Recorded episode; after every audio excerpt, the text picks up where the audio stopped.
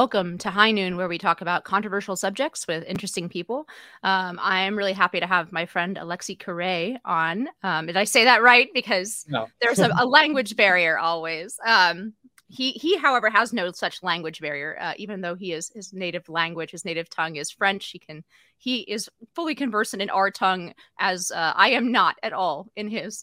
Um, but uh, Alexei is uh, part of the 2022 23 Thomas W. Smith postdoctoral research associate. Um, he's part of that program, James Madison program over at Princeton University. That's he's working under Robbie George. Um, his work has dealt in the past with war and liberal democracy. Um, he got awarded the 2021 Raymond Aron Prize for research uh, in his dissertation, which was entitled War, uh, War and Law uh, The Refounding of Liberalism Against the Conservative Revolution in Leo Strauss and Raymond Aron. So he, he's a political philosopher um, in the academy, one, one of very few allowed to uh, talk about such serious subjects as politics and war anymore, as opposed to 57 genders. So, uh, Alexei, welcome to, to High Noon. Hi, uh, Inez. It's a pleasure to be here.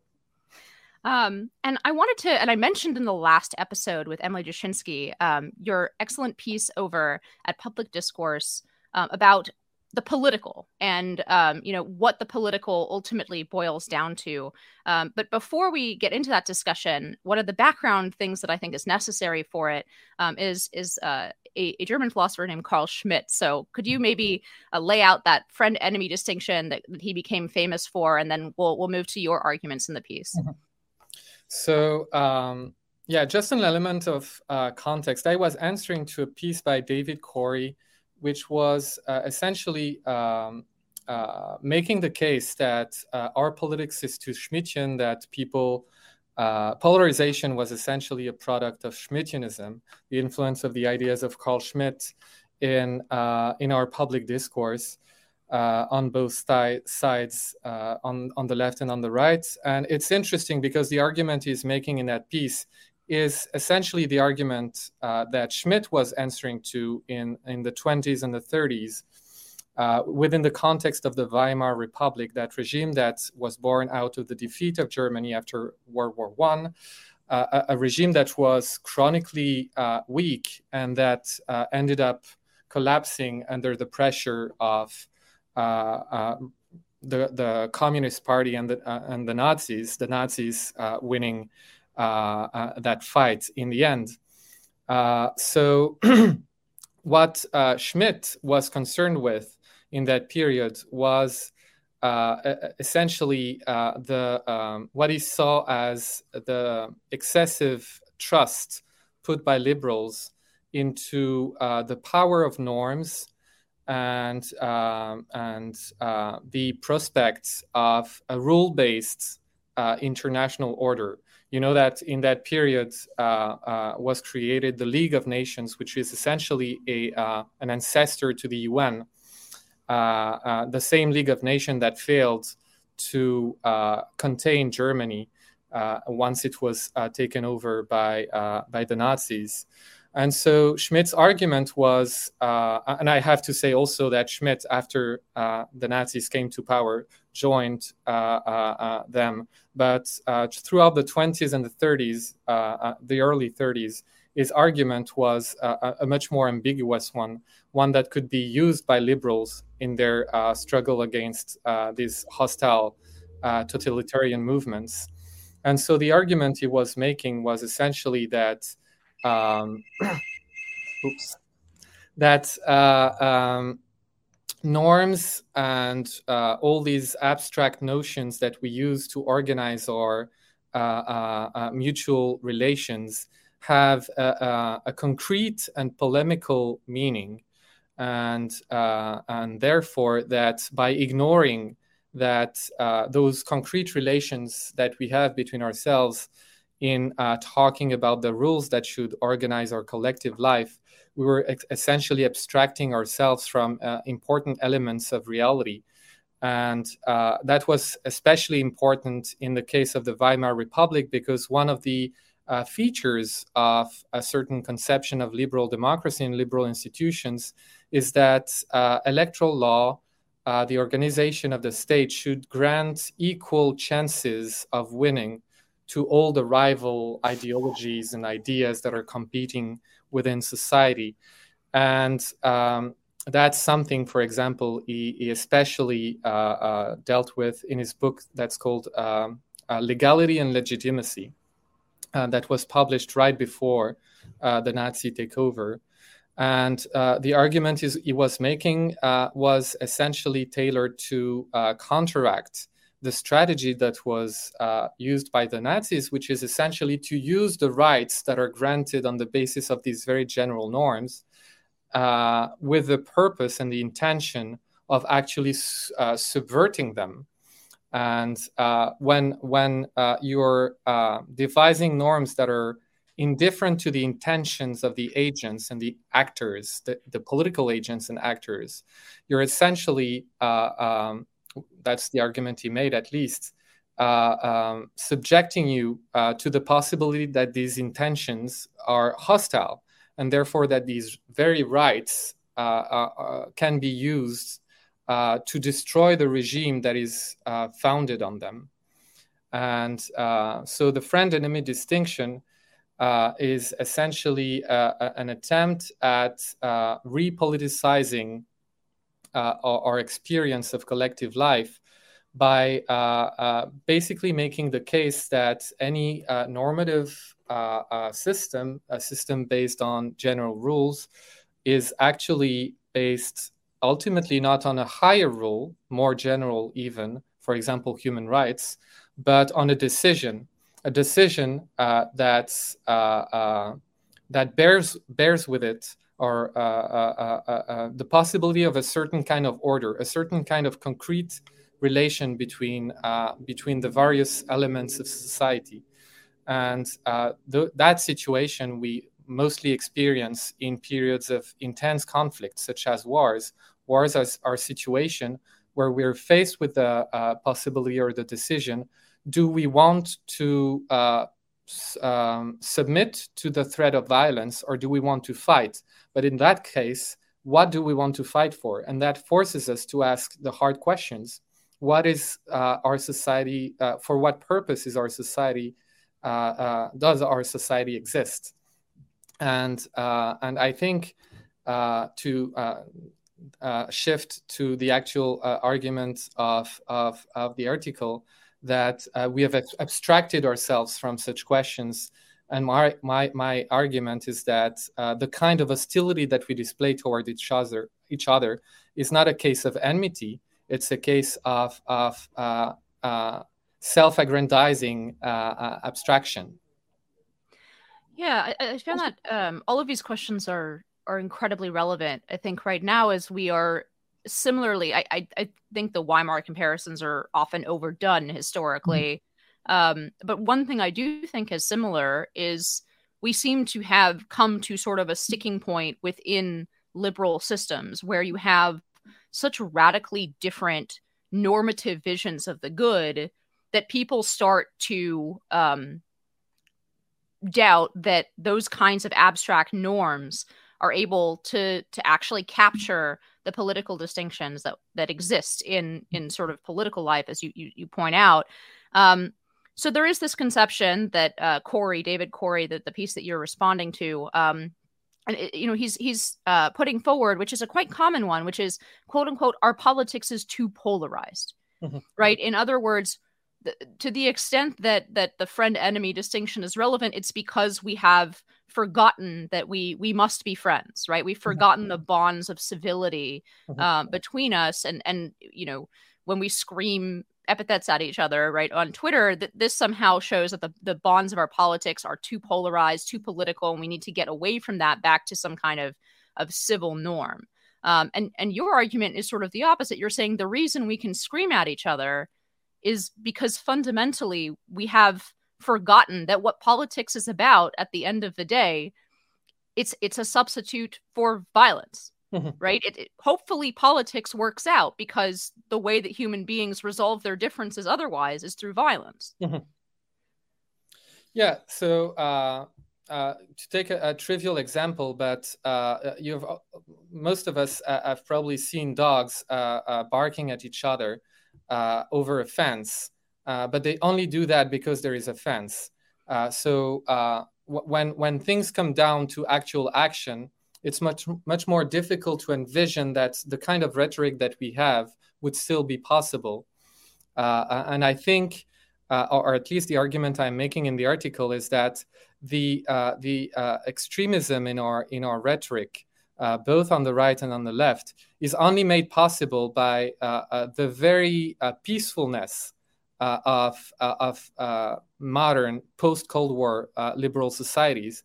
We, like it's it's uh, it's almost puzzling to me that you could make the claim that we are in a situation of absolute enmity in our society today, when 50 years ago an American president was unsure to end his term alive uh, because those things happened. Uh, people got murdered for uh, for uh, for, for uh, political disagreements, and those things were much more common than they are today. And yet, we seem to live in a world of our own making by by drawing these oppositions.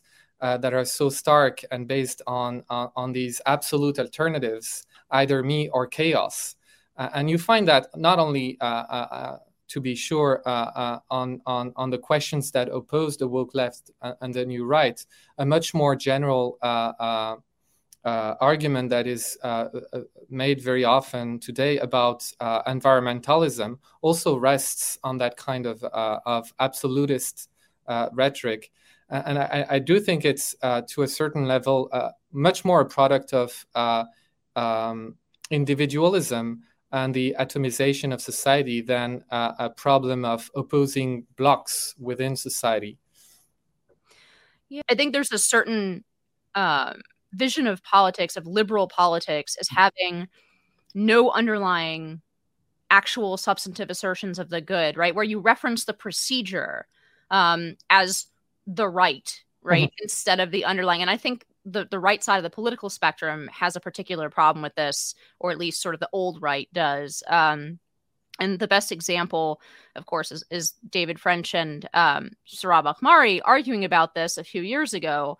Um, and and David French continually pointing back right to the norms of liberalism as the substance for which the right actually stands for mm-hmm. right so what we what we fight for is the freedom to speak freely, for example. Mm-hmm. Whereas, you know, even the like even the the liberal founders of the country would say no, like we have a vision of the truth and what it is to be a free person. Mm-hmm. Um, but and and free speech is a procedural safeguard to get to the substance of that truth because for example for procedural reasons we might not you know trust the government to distinguish between truth and falsity or whatever. Um, but but we've seen those procedural things sort of take over on the right as the substance. So um, do you think that that kind of politics is tenable? Mm-hmm. um, how long do you think that kind of politics is tenable? Um, and are we moving towards something you say we bark at each other because the we we uh we know the fence is there and ultimately people aren't willing to pick up arms over it um, but how much longer because that seems to me to be sort of one-sided where the left is willing to use political power to carry out normative goals mm-hmm. um, and the right seems reluctant to do that and i'm wondering whether you think it would be a good step or a dangerous step for the right to start essentially directly asserting um, substantive uh norm like i don't want to use the word norms because it's confusing but like substantive like for example moral assertions into politics and and legislate accordingly. So i think it's also the case on, on the left because if you look at the moral appeal of uh, most of the policies that that have you know taken over uh, left wing platforms quite largely over the West um, what the, the, the moral appeal they have on, on nor, you know uh, average voters the, the, the, argument you hear all the time is uh, it, it's not taking anything from you or uh, uh it's not doing you anything. So why would you refuse that right to uh, to uh, the persons that are asking for it? And so I, I think it's that that kind of procedural uh, individualistic uh, politics is is a defining uh, aspect of our uh, of our of our current uh, situation. I, I, don't think it's especially a problem on, on the right, even though it looks like the left is making um, a more substan- substantive claim because it's it's using um, institutions to uh, to enforce uh, those uh, those new rights. But uh, but I think it's a pro. Uh, the, the, the, at the bottom of this on both sides is uh, the illusion that we can create collect- collective government on the basis of the primacy of rights. And the the thing that um, polarization makes visible is the extent to which, as you said, we take for granted uh, these institutions that are necessary to secure those rights, so much so that in claiming those rights, we come to use a rhetoric that is very strange, very odd. Like to external observers decades away from us, it will sound very strange that people would talk to each other uh, in such a fashion to to ask uh, things from each other. Uh, uh, it it seems obvious to me that you can only use those words uh, if uh, you you think the argument is so uh, uh obvious and uh, a matter of fact that you don't actually need to convince others uh, that it's legitimate. And to come back to Carl Schmitt, like I, I mentioned the title of his book, and it was all about that the difference between legitimacy and legality. Uh, uh, a certain thing can be legal, it doesn't uh, necessarily make it legitimate. Legitimacy is a much more evanescent concept, of course, and it's much harder to pin down. Uh, but everyone knows uh, vaguely what it what it amounts to. for example, it's not because someone was elected that everything it does seems sound, reasonable, etc. when it does, it does seem to us that his uh, uh, uh, that his rule is legitimate, and uh, and I think that's a, a, nuance that we we fail to capture today, in uh, and that um, sort of uh, structures the way we interact with each other, and I don't think so. Probably, I, I, don't know if you were referring to this when suggesting that the right might make those uh, normative claims or substantive claims about our collective life. But uh, there has been a, a rising uh, uh, movement on the right, uh, um, um, sliding towards what is commonly called integralism, for example. and I, I, don't think that's a more credible or um, yeah a, more credible platform to restore the kind of unity that we need if we are to uh, govern ourselves. Um, I don't I don't think it's a project that's uh, able in the society that we have to uh, to actually uh, make people feel that political participation is actually a good worth exercising and protecting. And I've often heard, not often, but surprisingly, uh, uh, uh, a surprising number of times, people with those ideas suggesting that the only political solution to their project is actually a partition of the US. because they, they acknowledge that that project cannot, you know, raise the support of what's the population? Three, 350 uh, million uh, Americans.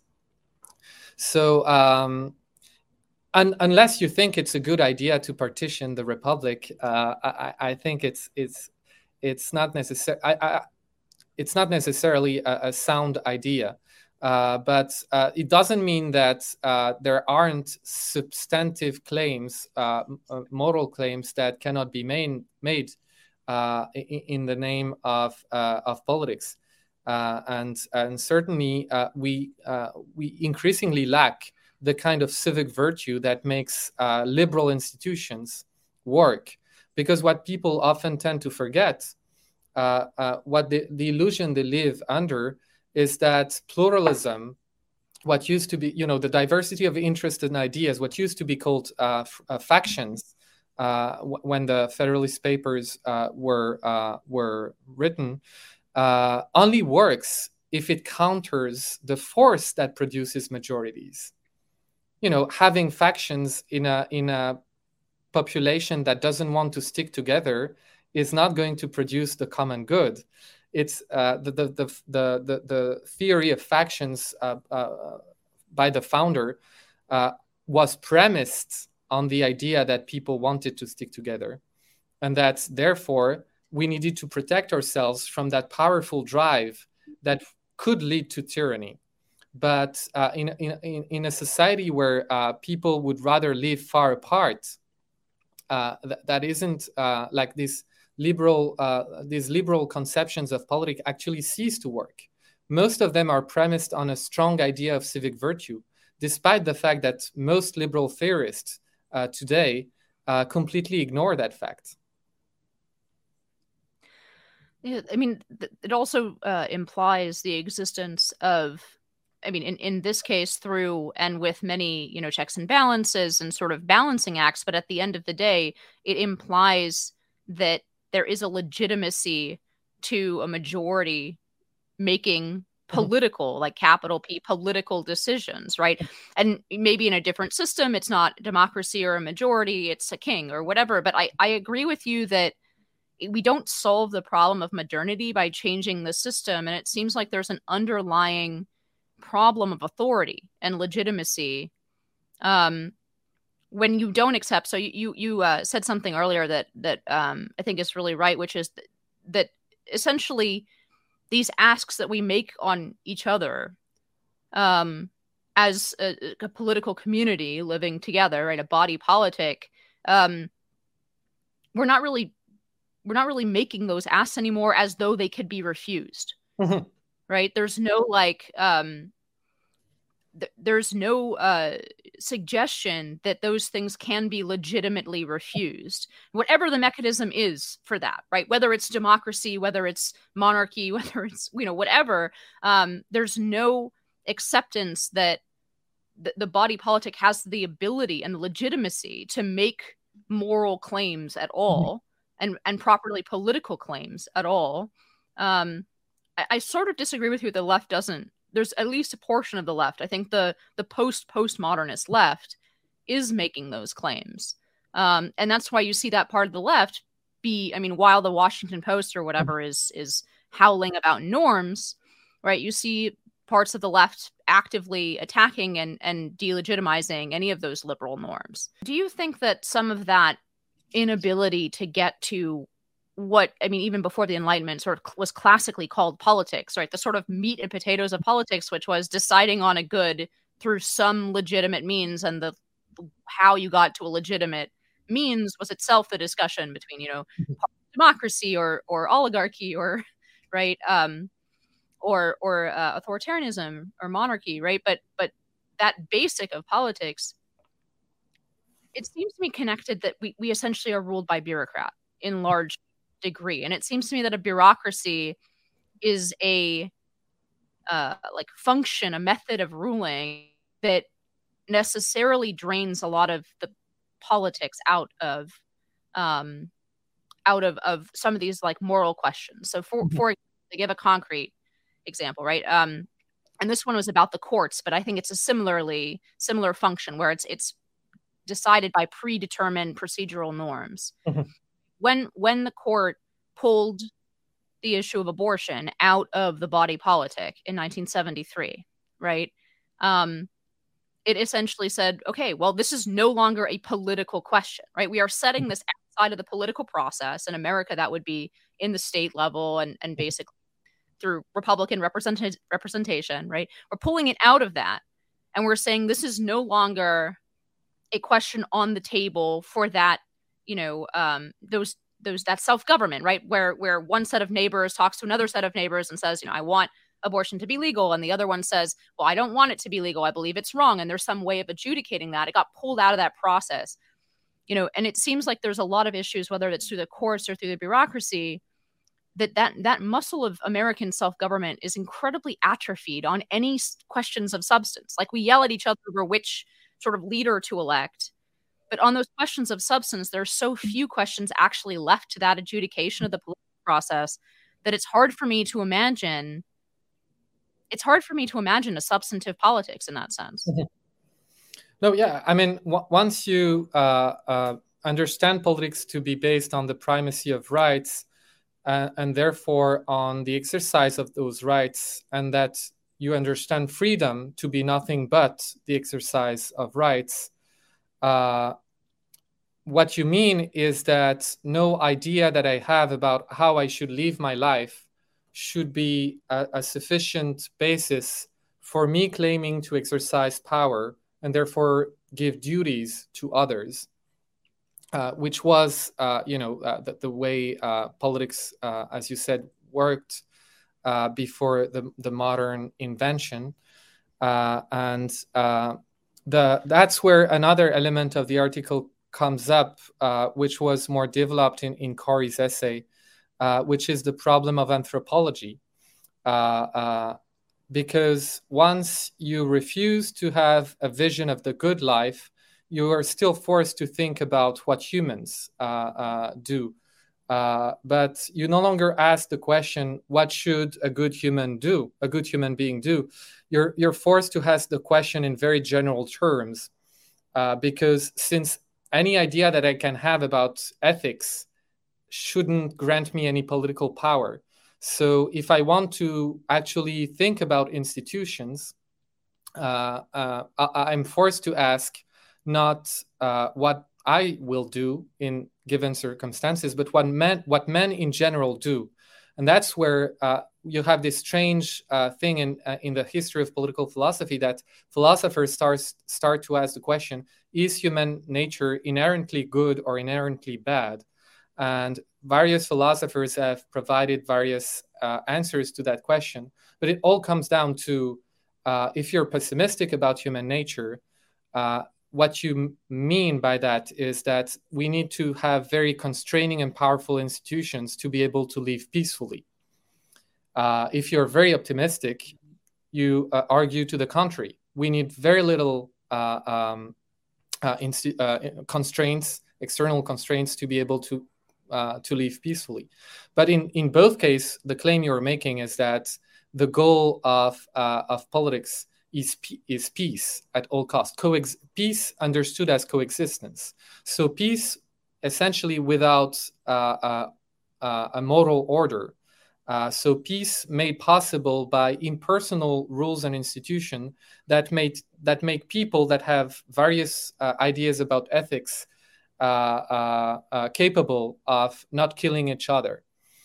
And I think that that's basically the the kind of uh, uh, uh, deep movement in our uh, uh, in the, in the history of our political philosophy that led uh, to the bureaucratic rule that that you were hinting hinting at, and.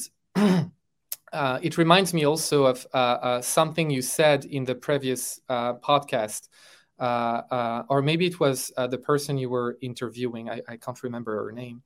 Uh, but uh, uh, about uh, people no longer being able to talk to neighbors. One of the big differences, uh, one of the big innovations of political modernity is the emergence of nations. most of what we understand about politics before modernity comes from the Greek city. and the Greek city was essentially composed of as many citizens as one person can know by face. Uh, it was a very natural unit. Uh, you know, about 20,000 uh, people or a bit more. Uh, so citizens were essentially people who knew each other personally, even at, you know, at a uh, relatively uh, low level, but at least knowing your face. nations can't have that. You, you might know your neighbors, you might know a lot of people in your in the city you live in you might know a lot of people in the state you live in but our political condition is defined by a very important thing, which is we ignore, we don't know most of the fellow citizens we govern ourselves with, which means that we can only get to know them at some level through discourse, through things heard and uh, said about each other. And uh, that's why we have uh, public uh, dis, uh, you know public discussion in a way that's very different from the Greek assembly. Uh, uh what we do in the media is not uh, voting voting laws or making political decisions. We we talk about things as if and in a way as if our words don't have consequences. And I think that's one of the metrics of polarization. The metrics of polarization is shouting insults at, at each other as if uh, uh, words didn't lead to action.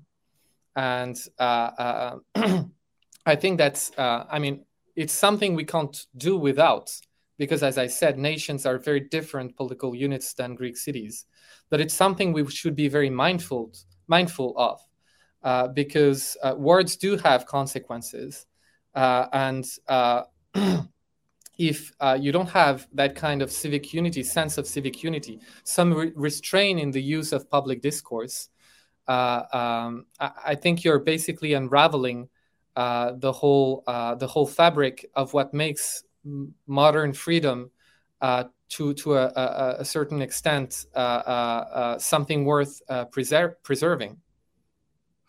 So there there are two um, additions even to the the, the sort of scaling up um, problems that you're dealing you, you're referencing right from from the city the sort of um, classical philosophy political philosophy the city right um, to essentially mass mm-hmm. right either mass democracy mass nationhood right um, that itself is quite new as you point out but um, even even more so now like there's the next level of the the abstraction of the unit right where now we have international mm-hmm. um, discourse, and that has been helped along by the the communication revolution right? Mm-hmm. that is the internet and before that you know instant communication via phones right? We can communicate with people um, who are not proximate to us in a, in a very immediate way that is like unthinkable um you know was unthinkable even even 50 years ago or 100 years ago. I mean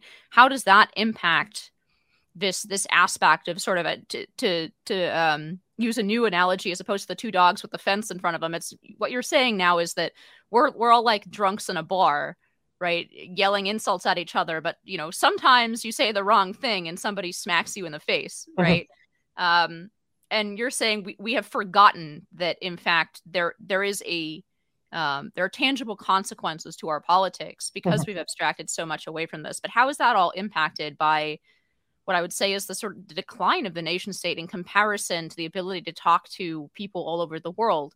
And just one subset of that, of course, is now we're seeing in a lot of different countries a, a sort of national level backlash to an international recognition between elites that they might actually have more interests in common with each other than they do sort of vertically within the nation, right? That, that a nation's elites may have more in common with another nation's elites in terms of mm-hmm. interests than they may have in common with their their quote unquote national citizen brothers, right? No, it's certainly the case that uh, the the communication revolution has uh, uh, aggravated to a large extent uh, something that was uh, underneath uh, from the beginning.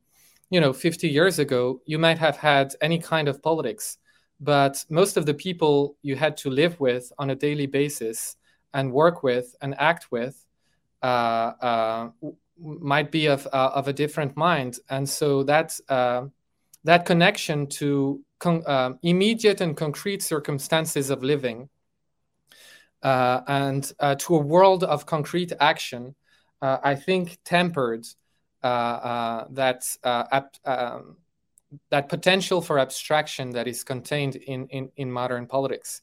Uh, and certainly social networks uh, uh, have uh, basically provided us with a means to, you know, relate to people that are very far away and set ourselves against others that might be our neighbors. Uh, but again, in in in a very remote uh, uh, fashion that increases even even more the likelihood that you will be tempted by uh, uh, extreme rhetoric. It's, uh, you know, behind the safety of your screen, it's very easy to insult uh, uh, others. I, I, I, remember uh, back in France when I, I, I, was teaching philosophy, one of, one of my students was uh, uh, from Chechnya. And we, we were discussing uh, between class, and uh, he, he, made a funny comment. Uh, at that time, I didn't uh, pay much attention to it, but he, he told me about a fight he had had in the streets here.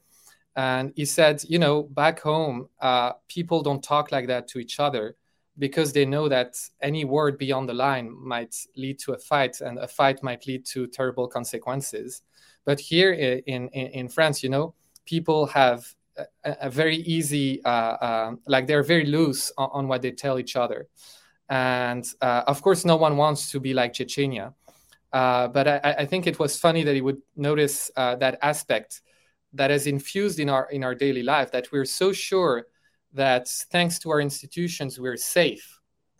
And that from being safe uh, and not needing to seek peace because we have it, uh, we can make you know, grandiose claims to the world and uh, demand that our, uh, our, our, those claims uh, uh, be satisfied. And a, a, lot of our politics is actually, I, I, I think, a substitute to actual conversation uh, we, we uh, our actual uh, collective action. Uh, we ask things in, in such a way that our discourse is not really addressed at our fellow citizens and equals. It is addressed at impersonal institutions that are uh, tasked uh, with satisfying our individual claims. But we wouldn't talk like that if we were actually in a position, um, no, not in a position, but if we were actually under the uh, the necessity to make the case to people that are our equals that these things are good and we uh, I have a right to them. Um, Sorry, I'm um, not sure I answered your question. I, I digressed. No, no, you answered the question. I, I was thinking um, as you were saying that that there, there's all those surveys both in Western European countries, and it tends to be a little bit different, right? I'm sure it's even more different in Chechnya, but uh, you know, is as you go east, um, and the immediacy of international politics and war becomes more uh, more real, and as we see now in, in Ukraine, of course, um, there tends to be higher numbers of this. But when you go to Western Europe or the United States, and the U.S. until recently was pretty high numbers, and then started to to plunge. But you ask in surveys, would you be willing to fight for your country, right, in a war? Um, and you see some like astronomically low numbers, right, across like Scandinavia, France, right? You get numbers like 23% or, you know, 30% of citizens say that they'll fight for their country. You know, as you're saying on the the the national level, it's also true on the international level that you know we, we've like forgotten that in fact the, the state of nature of, of people, right? Um, is when they come up against conflict, whether that's citizen versus citizen who have substantively different and opposing views of the good, um, or between nation and nation with you know di- opposing interests, right? That actually the state of of nature is that they fight and mm-hmm. they're in a very real and tangible way, and one you know vanquishes the other and imposes its will on the other, right? Um, who no longer you know either either gives up and surrenders or continues to fight until they're all dead. Like that is actually the underlying state that we've layered all of these institutions and and sort of um and on the uh, national level what you would call discourse right? On top of it at, at the bottom of it is this reality um on on the the national level like let's bring it back to the united states that you know if, if you have a catholic right person with a conception of what's the good derived from Catholic doctrine. So, uh, teachings about the, the, the human person, um, what is ethical, um, what's what is unethical, right? Um, what kind of behavior, and then you have, let's say, secular modernist atheist with a totally different conception of what the good and the good life and what is ethical, right? Um, at the end of the day, you know, if you had a, a, a polity made up of, let's say, 51% of these Catholics and 49% of um, the hmm. atheists and they fight right through they either fight with each other because they want to live substantively very different lives and in very different polities or they essentially both agree to adjudicate those concerns through this this institution mediating whatever it is that they both accept the legitimacy of that institution kind of like arbitration in law mm-hmm. right like both accept we accept the the mediating process so that we can adjudicate this but what's happened over time is we have such strong process in place mm-hmm. that has brought an enormous amount of peace uh, between people that we've forgotten that there's an underlying fight. Is that kind of what you're saying?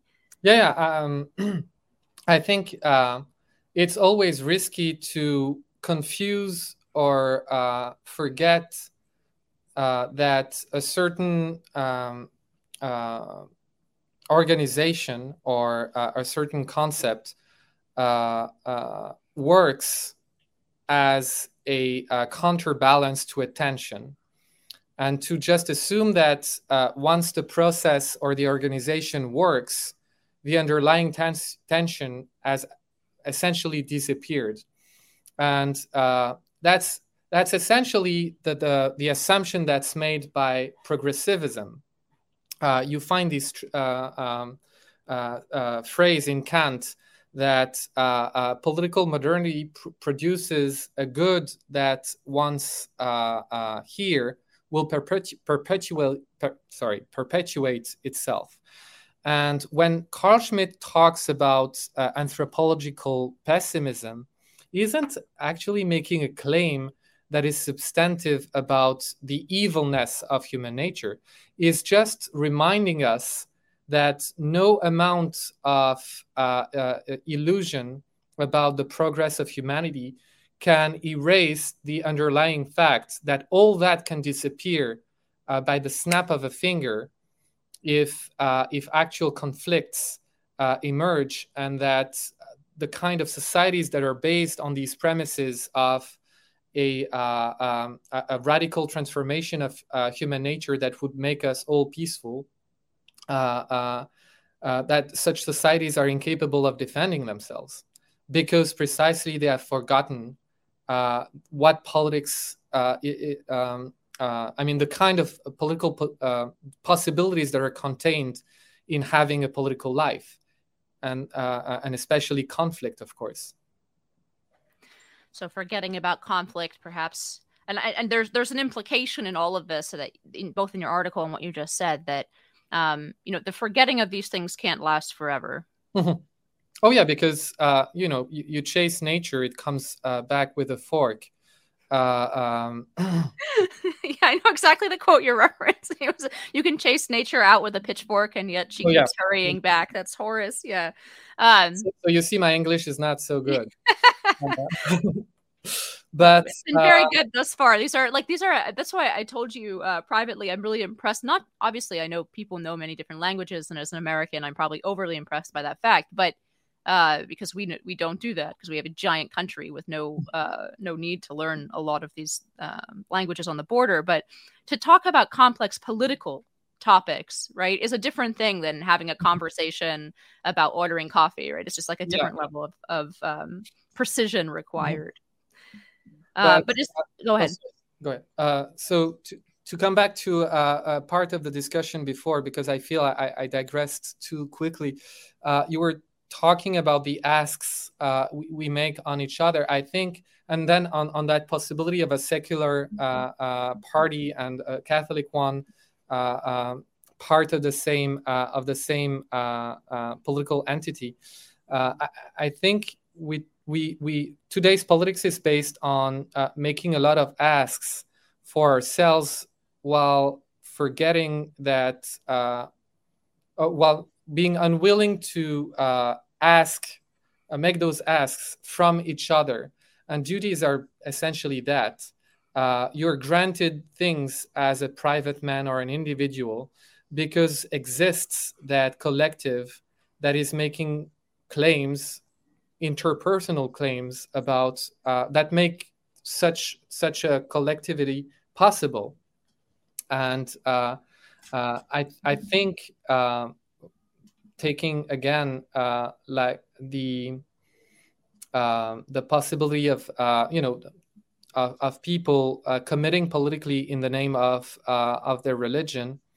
Uh, um, I think it's it's something that we should bear in mind in make, making such a, a, a, community possible that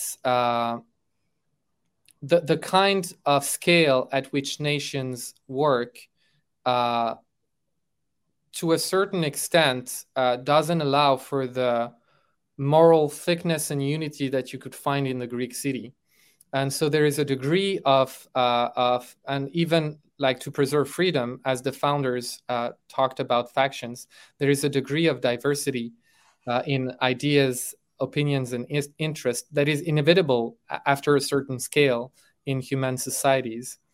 Uh, but that doesn't mean in any way that uh, uh, sub- substantive demands couldn't be made uh, in the name of society, if only for the preservation of it. Uh, and uh, you, you, were mentioning also earlier about the divide between elites and and um, basically the nowheres, uh, uh, uh, th- those who um, have no choice but to live where they live, and they're not part of the educated urban international class.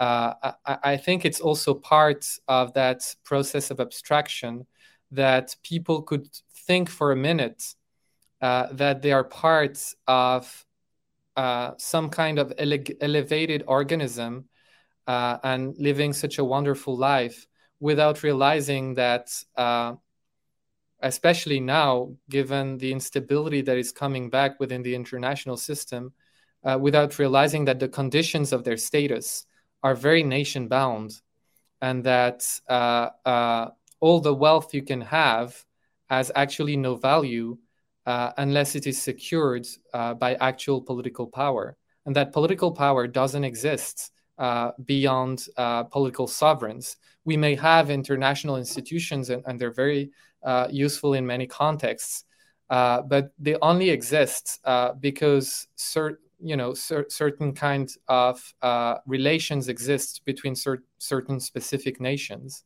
those things are very fragile. Yeah, I can two to wrap it up here. Um, there are two concrete examples to take what you're saying and bring them, I think, down to our our recent politics. I can think of two. One, what you just described, right, came home to a lot of people during COVID, especially people who had business contacts or even you know friends and family in different nations. All of a sudden, the with the global entry and and all of that the easiness of flying all around the world suddenly shut down and national borders became uh, incredibly important again um, and and the second uh, example I can think of is domestic, where CNN had to sort of apologize to its angry viewers um, there's a this is living in New York City. Um, CNN had to uh, apologize to its angry viewers, right, for actually quote unquote platforming a presidential candidate, Donald Trump, because a lot of those viewers would like to forget that there's mm-hmm. an entire part of America that likes Trump. Mm-hmm. Um, and I think often the left behaves this way. They act as though Trump supporters will like disappear into the mm-hmm. ether um, if if they keep certain arguments out of the discourse or um, whatever else. They they like don't seem to grapple with grapple with the physical reality of millions of people who hold those views, right? Mm-hmm. Um, in the same country as as they are. So those are two examples from our modern politics. Um, I think of, of what you're highlighting. But um, Alexis, where can people find more of your work before we uh, we wrap up here? So if they speak French, um, um, they might go on the Figaro website. There is a list uh, uh, of article, but for English speakers, I've uh, published uh, in the National Review on uh, foreign policy. And for those of you who uh, are bored enough to read acad- academic articles, I have a piece out on Raymond Aron and the moral and political con- conditions of liberal democracy during wartime, which has been published in uh, the review of history of European ideas and and that piece on public discourse. Yeah, it's it's been interesting to to figure out. Now I really understand how the two halves of what you write about join together, right? So mm-hmm. your work is on war um, and international relations, but it turns out there are a surprising number, perhaps which shouldn't be surprising number of of uh, insights to apply within within nations as well and between citizens. Mm-hmm. Um, Alexis, thank you so much for for joining High Noon today. Thank you, Inez. It was a pleasure, really. Bye bye. And Thank oh, you to our listeners. High Noon with Inez Stepman is a production of the Independent Women's Forum.